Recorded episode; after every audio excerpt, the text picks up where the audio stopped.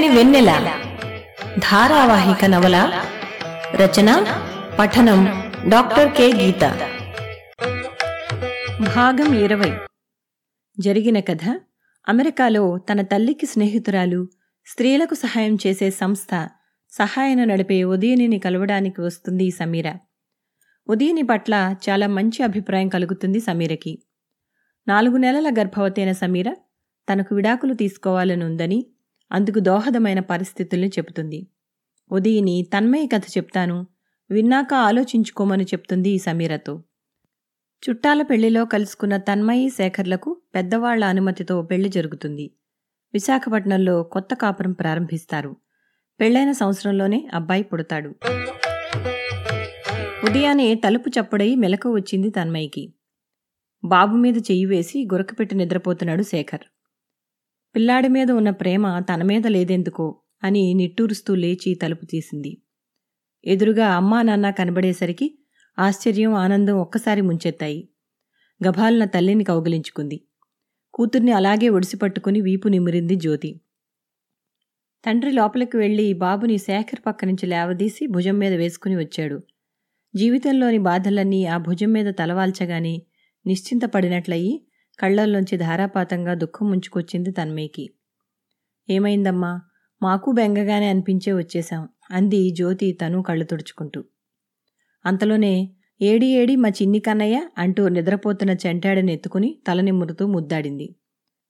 పది నిమిషాల పాటు అబ్బో జుట్టు ఎంత పెరిగిపోయిందో నా అన్నారికి ముక్కు చూడండి ఎంత అందంగా ఉందో ఇప్పుడు అంటూ ఒకటే మురిసిపోతున్న అమ్మా నాన్నల్ని మురిపంగా చూస్తూ రాత్రి ఎప్పుడు బయలుదేరారు?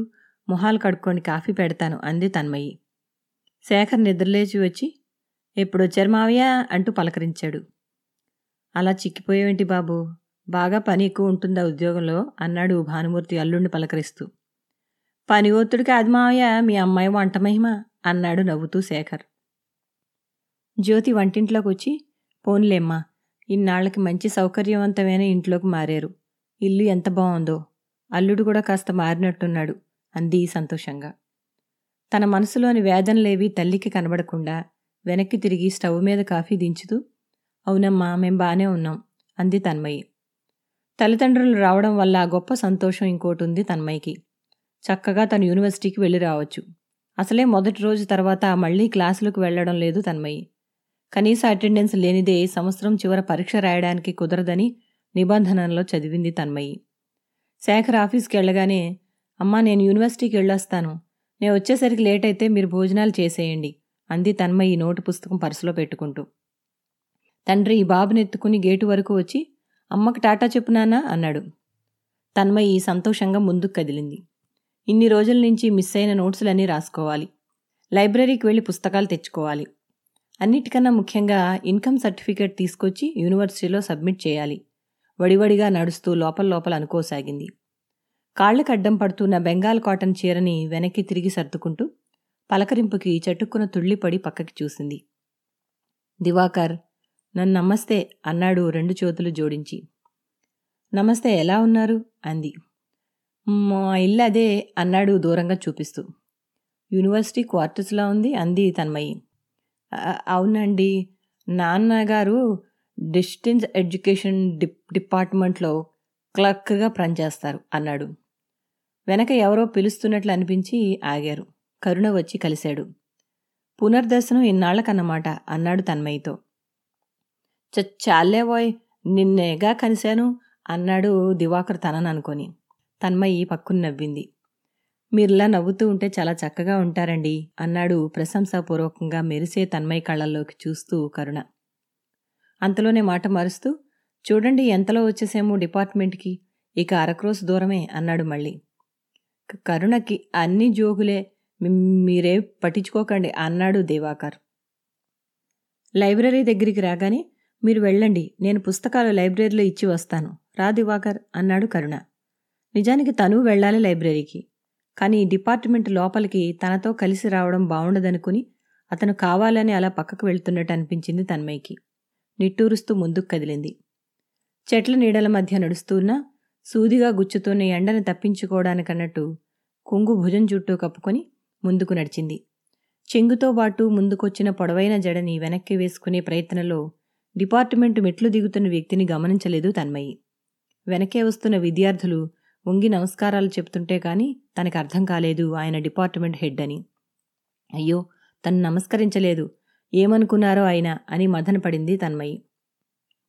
క్లాసులో అడుగు పెడుతూనే అనంత దగ్గరకు వచ్చి చేతులు పట్టుకుని తనతో పాటు తీసుకువెళ్తూ చెంటోడేడీ అంది. తన్మయ్య జవాబు విని పోనీలే నీ కాలేజీకి రావడానికి కాస్త సమయం చిక్కింది. నా దగ్గర పెద్దగా నోట్స్లేమీ లేవు ఆ రాసే పనంతా అక్కడ అంటూ నవ్వుతూ క్లాసులో ముందు బెంచిలో కూచుని బుద్ధిగా ఏదో రాస్తున్న రాజును చూపించింది. అతన్ని అడిగి ఒక నోట్స్ పట్టుకొచ్చి ఇంటికి పట్టుకెళ్ళు రాసుకున్నాక తీసుకురా పర్లేదులే అంది. అప్పటికప్పుడు నోట్స్ తెరిచి హడావిడిగా రాయడం మొదలెట్టిన తన్మయ్యని చూసి నువ్వు ఈ బాప్తేనన్నమాట? ఎంత అందమైన దస్తూరి? అని ముచ్చటపడింది అనంత. వరుసగా రెండు మూడు క్లాసులు అయ్యాక నోట్స్ తీసుకెళ్ళి రాజుకిచ్చి థ్యాంక్స్ అండి రన్నింగ్ నోట్సులు చాలా బాగా రాశారు. అనంత ఎటెళ్ళిందో కనబడలేదు అంది తన్మయ్యి. అతను కళ్ళు కిందికి దించుకొని కాస్త సిగ్గుగా పర్లేదండి. మీకు ఎప్పుడు కావాలన్నా నోట్సులు తీసుకోండి. ఇలా హడావిడిగా ఇవ్వక్కర్లేదు అన్నాడు. ఇంత నెమ్మదస్తుడైన ఈ అబ్బాయికి ఆ గడుగ్గాయి అమ్మాయికి ఆ జత ఎలా కుదిరిందో అనుకుంది తన్మయి. ఇన్కమ్ సర్టిఫికేట్ వల్ల ఫీజు వందలోపే తెమిలిపోయింది. ఇన్నాళ్ళకి శేఖర్ వల్ల ఒక ఉపయోగం కలిగింది తనకి అనిపించింది తన్మయ్యకి ఇక పుస్తకాలంటూ ఏమీ కొనుక్కోనవసరం లేని పెద్ద లైబ్రరీ ఉంది. క్లాసులోకి వెళ్ళలేకపోయినా ఎప్పటికప్పుడు నోట్సులు వచ్చే మార్గం ఉంది. తన్మయ్యకి జీవితం ఆశావహంగా కనిపించసాగింది. జ్యోతిని వదిలి తను మళ్ళీ వస్తానని వెళ్ళాడు భానుమూర్తి. శేఖరు ఈసారి క్యాంపుకి నెల రోజులకు వెళ్ళిపోయాడు కాబట్టి ఎటువంటి ఇబ్బంది లేదు తన్మయ్యకి. జ్యోతి పూర్తిగా ఇంటి పనులు పిల్లాడిని చూసుకుంటూ కూతురికి చదువుకునే వీలు కల్పించింది. త్వరలోనే డిపార్ట్మెంట్తో గొప్ప అనుబంధం ఏర్పడింది తన్మయ్యకి. ఎండా నీడలు దోబూచులాడే యోకలిప్టస్ చెట్ల మధ్య విశ్వవిద్యాలయపు తెలుగు శాఖా భవనం కవిత్వం భాసిల్లే తరగతి గదులు ఏదో దివ్యలోకాలకు తీసుకెళ్ళే పద్యాలు. అటజని అభంగ తరంగ మృదంగనాదాలేవో ఆ చెట్ల మధ్య విన్నట్లనిపించింది తన్మయ్యకి. ఏదో కావ్యంలో చదివిన జ్ఞాపకం. తెల్లవారిన ఆకాశంలో చంద్రుడు నాయిక పాపిట గంధపు చుక్కలా ఉన్నాడట. ఆకులపైని నిగనగా మెరుస్తున్న సూర్యకిరణాల్ని కనురెప్పల మీద ఒడిసి పట్టుకుంటూ ఆకాశంలోకి చూసింది తన్మయ్యి. ఏమిటండి ఉన్నట్టుండి ఆకాశంలో ఏం కనిపించింది? అన్నాడు పక్కన నడుస్తున్న కరుణ. అని తలాడించింది తన్మయ్యి కనిపెట్టానులేండి మనస్సులో ఏవో కవితాత్మక భావనలు కదలాడుతున్నట్లున్నాయి అని ఈ పుస్తకం చదివారా? అని మనుచరిత్ర చేతిలో పెట్టాడు. అతని వైపు ఆశ్చర్యంగా చూసింది. మొన్న క్లాసులో పాఠం విన్నప్పటినుంచి ఈ పుస్తకం లైబ్రరీకి వెళ్ళి వెతకాలని ఆరాటపడింది. తన మనస్సుని ఎంత ఖచ్చితంగా చదవగలుగుతున్నాడు ఇతను? థ్యాంక్స్ అండి అంది తడి మెరిసే కళ్ళతో పుస్తకాన్ని గుండెలు కానించుకొని. పుస్తకం పట్ల తనకున్న అవ్యాజమైన ప్రేమని కనిపెట్టినట్లు? మీకే పుస్తకం కావాలన్నా నాతో చెప్పండి. ఈ భూ నభోంతరాళాలలో ఎక్కడున్నా తెచ్చిస్తాను అన్నాడు. నవ్వుతున్న తన్మయ్య వైపు చూస్తూ వేల చంద్రులు ఇచ్చోట విరబూసినట్లు అంటూ అబ్బే ఇంత కవిత్వం వెల్లువై పొంగుతున్నా ప్రశంస లేకపోతే వ్యర్థం. అన్నాడు. పెదవి విరిచి లైబ్రరీ బయట చెట్ల కింద కూలబడ్డ దివాకర్ అనంత రాజుల వైపు నడుస్తూ. కరుణ ఒక్కో పద్యాన్ని రాగయుక్తంగా చదివి అర్థం చెప్తుంటే తన్మయంగా అతని వైపు చూడసాగింది తన్మయి. ఇతనికి జ్ఞానం ఎలా అబ్బింది అనుకుంటూ. అదే అడిగింది. అమ్మయ్యా ఇప్పటికి ప్రశంస విన్నాను. ఏముందండి? బిఏ ఓఎల్ చేసేంగా? పైగా చిన్నప్పటినుంచి వేదాలు వల్లవేసిన అనుభవమాయే. అన్నాడు తేలికగా కరుణ. మేము చేశాం కాని మాకు అబ్బిందా? కరుణ టాలెంటే వేరు అంది మెచ్చుకోలుగా అనంత. అంతలోనే రాజు ఉడుక్కోకూడదని కామోసు మా రాజుది మరొక టాలెంటు. ఒక్కసారి నోట్స్ రాశాడంటే ఇంకెప్పటికీ మర్చిపోడు అంది. నేను అంతే ఎంత చదివినా గుర్తుండదు. కానీ ఒక్కసారి రాశానంటే ఇక ప్రత్యేకంగా పరీక్షలకు చదవక్కర్లేదు అంది తన్మయి. ఈ వేల్టికి మన చరిత్ర పట్టణమేనా ఇంకేమైనా ఉందా? అంది రాజు వైపు ఓరచూపు చూస్తూ అనంత. బీచ్కి వెళ్దామా అని లేచాడు రాజు. సరే మరి రేపు కలుస్తాను అని తను లేచింది తన్మయ్యి "ఆ, ఎక్కడికి? బీచ్కి మనందరం వెళ్తున్నాం అంది అనంత. తన్మయి మనస్సులో ఆలోచన ఏదో కనిపెట్టినట్లు మీ అమ్మ నాన్నగారు ఉన్నారుగా బాబుని చూసుకుందుకు. గంట రెండు గంటల్లో వెళ్ళిపోదాం అంది అనంత. కరుణ సుధాకర్ రెడీ అయ్యి తన్మయి వైపు చూశారు. నిజానికి తన్మయ్యకి కూడా వాళ్ళతో వెళ్ళాలనే ఉంది. సముద్రం చూసి ఎన్నాళ్ళయిందో కూడా. కానీ అమ్మ ఎదురు చూస్తుందేమో పైగా బాబుకి పాలివ్వాలి అంది అనంతని పక్కకి తీసుకెళ్ళి. మీరంతా తిన్నగా బీచ్కి వెళ్ళిపోండి. నేను తన్మయ్యతో వాళ్ళ ఇంటికెళ్ళి మరో గంటలో ఇద్దరం కలిసి అటే వచ్చేస్తాం అంటూ తన కైనటిక్ హోండా స్టార్ట్ చేసింది అనంత. నువ్వు ఒక బండి కొనుక్కోరాదు. ఎప్పుడంటే అప్పుడు చంటోని మధ్యలో వెళ్ళి చూసుకుని రావచ్చు కదా అంది అనంత. శేఖర్ మొన్న ఈ మధ్య ఎవరిదో సెకండ్ హ్యాండ్ బండి తీసుకొచ్చి ఇంటి ముందు పార్క్ చేసి పెట్టాడు. మా ఆఫీస్ క్లర్కు మా బాజుకు డబ్బులు బాకీ పడ్డాడు. తీసుకున్న డబ్బులు సకాలంలో తీర్చలేక ఈ బండిని చేతిలో పెట్టాడు. ఓనర్ అమ్మకు తెలిస్తే తనకు చివాట్లు తప్పవని బాసు ఇక్కడ పార్క్ చేసుకోమన్నాడు. ఆవిడ అడిగితే నీదేనని చెప్పు అన్నాడు శేఖర్. శేఖర్ ఊరి నుంచి రాగానే ఈ బండి సంగతి అడగాలి అనుకుంది. ఇంటికి వెళ్ళగానే పాకుతూ వచ్చి కాళ్ళను చుట్టుకున్నాడు బాబు. గబుక్కుని ఎత్తుకుని గుండెలకు హత్తుకుంది తన్మయి. అనంత వాణ్ణి భుజం మించే ముద్దాడుతూ అబ్బో నవ్వితే ఈడు బొగ్గల మీద సొట్టలు పడుతున్నాయి అదృష్టవంతుడు అంది. అమ్మా బీచ్కి అందరం వెళ్దాం తయారవు అంది తన్మయి. నువ్వు వెళ్ళిరా అమ్మా నాకు బయట తిరిగే ఓపిక లేదు నేను బాబుని చూస్తానులే అంది జ్యోతి. బీచ్లో ఆటో దిగే వేళకి మొక్కజొన్న కండలతో రోడ్డు మీద ఎదురుపడ్డాడు కరుణ. మీ గురించే ఎదురు చూస్తున్నాను అమ్మయ్య. ఎంతకీ రాకపోయేసరికి నేను ఇక్కడే జీవితకాలం నిరీక్షించాల్సి ఉంటుందని అనుకున్నాను అన్నాడు చిరునవ్వు నవ్వుతూ. రోడ్డుకి ఒక పక్కగా కాళీ ఆలయంలో ఎవరో గంట మోగించారు. అదిగో సత్యం అన్నాడు. అందాల కెరటాలతో ఎగిసిపడుతూన్న సముద్రం వైపు చెప్పులు తీసి చేత్తో పట్టుకుని నడవసాగింది తన్మయి. కొద్దిగా ఎత్తి పట్టుకున్న చీర కుచ్చెళ్ళ కింద మెరుస్తున్న పాదాలకున్న చుట్లు పట్టీలు చూస్తూ అబ్బా ఎంత బాగున్నాయి నీ కాళ్ళు అంది అనంత. కరుణ కూడా చప్పున చూడడంతో గబుక్కున కుచిళ్ళు కిందికి విడిచింది తన్మయి. మేమేమీ కావ్యాలు రాయబోవట్లేదులేండి మీ పాదాల గురించి అన్నాడు చిరునవ్వుతో మెరిసే కళ్ళద్దాల కంటే చురుగ్గా మెరుస్తున్న కళతో. ఇతని దగ్గర ఏదో ఒక గొప్ప ఆకర్షణాశక్తి ఉంది అనుకుంది తన్మయి. రాజు కనబడగానే అనంత ముందుకు పరిగెత్తింది. కాసేపట్లో మళ్ళీ కలుద్దాం తన్మయి అంటూ. ఎండ కాస్త తగ్గుముఖం పడుతున్న సాయంకాలపు వేళ సముద్రము ఆకాశము నీలిరంగులో పోటీలు పడుతున్నట్లు ఉన్నాయి. అమాంతం ఒంటికి పూసుకోవాలని అనిపించే తెల్లని కెరటాల నురుగు. దిగంతం వరకు పరుచుకున్న నీటి తళత్తళలు. ఎంత హాయిగా ఉంది ఈరోజు ఎన్నో రోజులైపోయింది ఇంత ఆహ్లాదంగా ఒక్క రోజు గడిపి. చక్కని కవిత్వం నచ్చిన స్నేహితులు హాయైన సాయంత్రపు సముద్రం. ఇసుకలో సున్నాలు చుడుతూ దూరంగా ఉన్న ఓడల్ని చూడసాగింది తన్మయి. ఇలా ఇసుకలో కూలబడడానికి కాదు వచ్చింది రండి నీటిలోకి అంటూ చెయ్యి అందించాడు కరుణ. అతని చెయ్యి అందుకోకుండా తనంతట తను లేస్తూ నాకు సముద్రంలోకి దిగడం కంటే నీటి పొరలు పాదాలు తడిపే మెత్తటి ఒడ్డు మీద నడవడం ఇష్టం అంది. అతని ముఖంలో చిన్న అసంతృప్తి గమనించినా గమనించనట్లు చూపు కిందికి మరల్చింది. పోనీ అదే చేద్దాం? అని వెంట నడిచాడు కరుణ. దివాకర్ నీటిలో ఆనందంగా ఆడుతున్నాడు. ఈ ప్రేమ పక్షులు ఎక్కడికి వెళ్ళారో అని చుట్టూ చూశాడు కరుణ.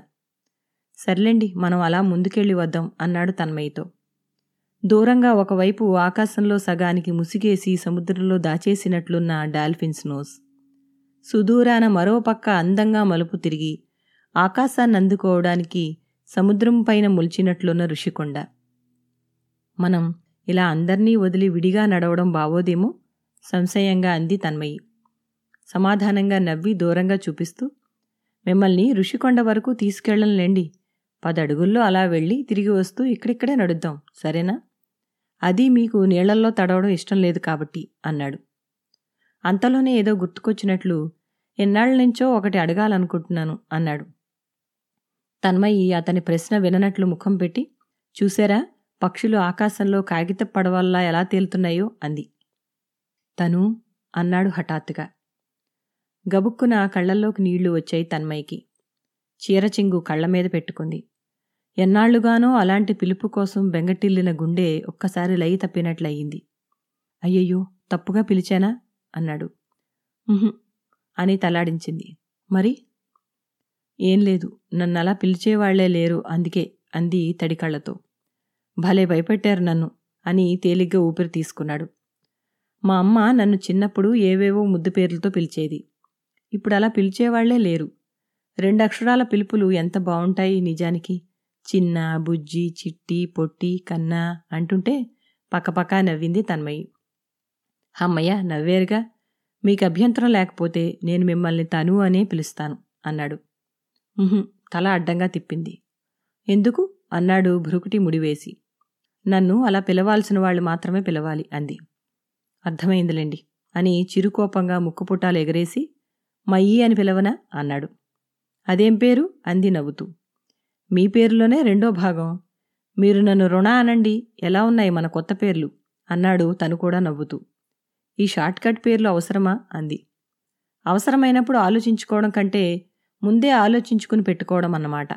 అన్నట్టు మీ చిన్నప్పుడు విశేషాలు చెప్పండి. ఎన్నాళ్ళుగానో అడగాలనుకుంటున్నాను అన్నాడు. అంతా విని మొత్తానికి పరమ భావుకులన్నమాట మీరు. నాకు మీ అంత గొప్ప బాల్యం ఏదీ లేదు. ఊహ తెలియకముందే ముందే పోయారు. అక్కయ్య నా పదో ఏట జబ్బుతో చనిపోయింది. ఇక మిగిలిన అమ్మ, నేను, మా పోరిల్లు. నేనేదైనా సంపాదిస్తేనే గడిచే బతుకుబండి. కాలేజీలో ఉన్న సమయం కాకుండా ఎక్కడ ఏ పని దొరికినా చేస్తూ ఉంటాను. జీవితాన్ని ఎలాగైనా గెలవాలన్న కసి నాకు. అందుకే పట్టుదలగా ఎంఏ చదువుతున్నది. బీఈడీలు టీచర్ పరీక్షలు ప్రతి సంవత్సరం రాస్తూనే ఉన్నాను. ఇంకా నా మీద ఆ భగవంతుడికి దయ రాలేదు.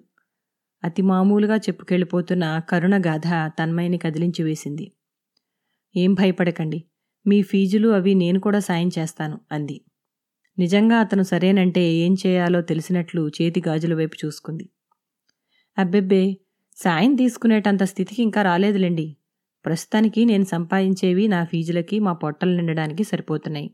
కాకపోతే నాకొక సాయం కావాలి మీ నుంచి. నాకు ఇంగ్లీషు అంత బాగా రాదు. నేర్పించగలరా? అన్నాడు. నీ మొహం పల్లెటూరు మొహాను నీకేం ఇంగ్లీష్ వచ్చు ఓనరమ్మ చాలా గొప్పగా ఇంగ్లీష్ మాట్లాడుతుంది అన్న శేఖర్ మాటలు చప్పును గుర్తుకొచ్చాయి. తన్మయి తడబాటు చూసి ఇంగ్లీష్ పోయంకి తెలుగులో మీరు చేసిన అనువాదం మీ నోట్సు చివరి పేజీలో చూశానులేండి. అంత గొప్ప అనువాదం చేసిన మీకు ఎంత చక్కని భాషాజ్ఞానం ఉందో అర్థం చేసుకోగలను అన్నాడు. ఏ ఏమిటో ఇంగ్లీష్ అంటున్నారు అని వచ్చి చేరాడు సుధాకర్.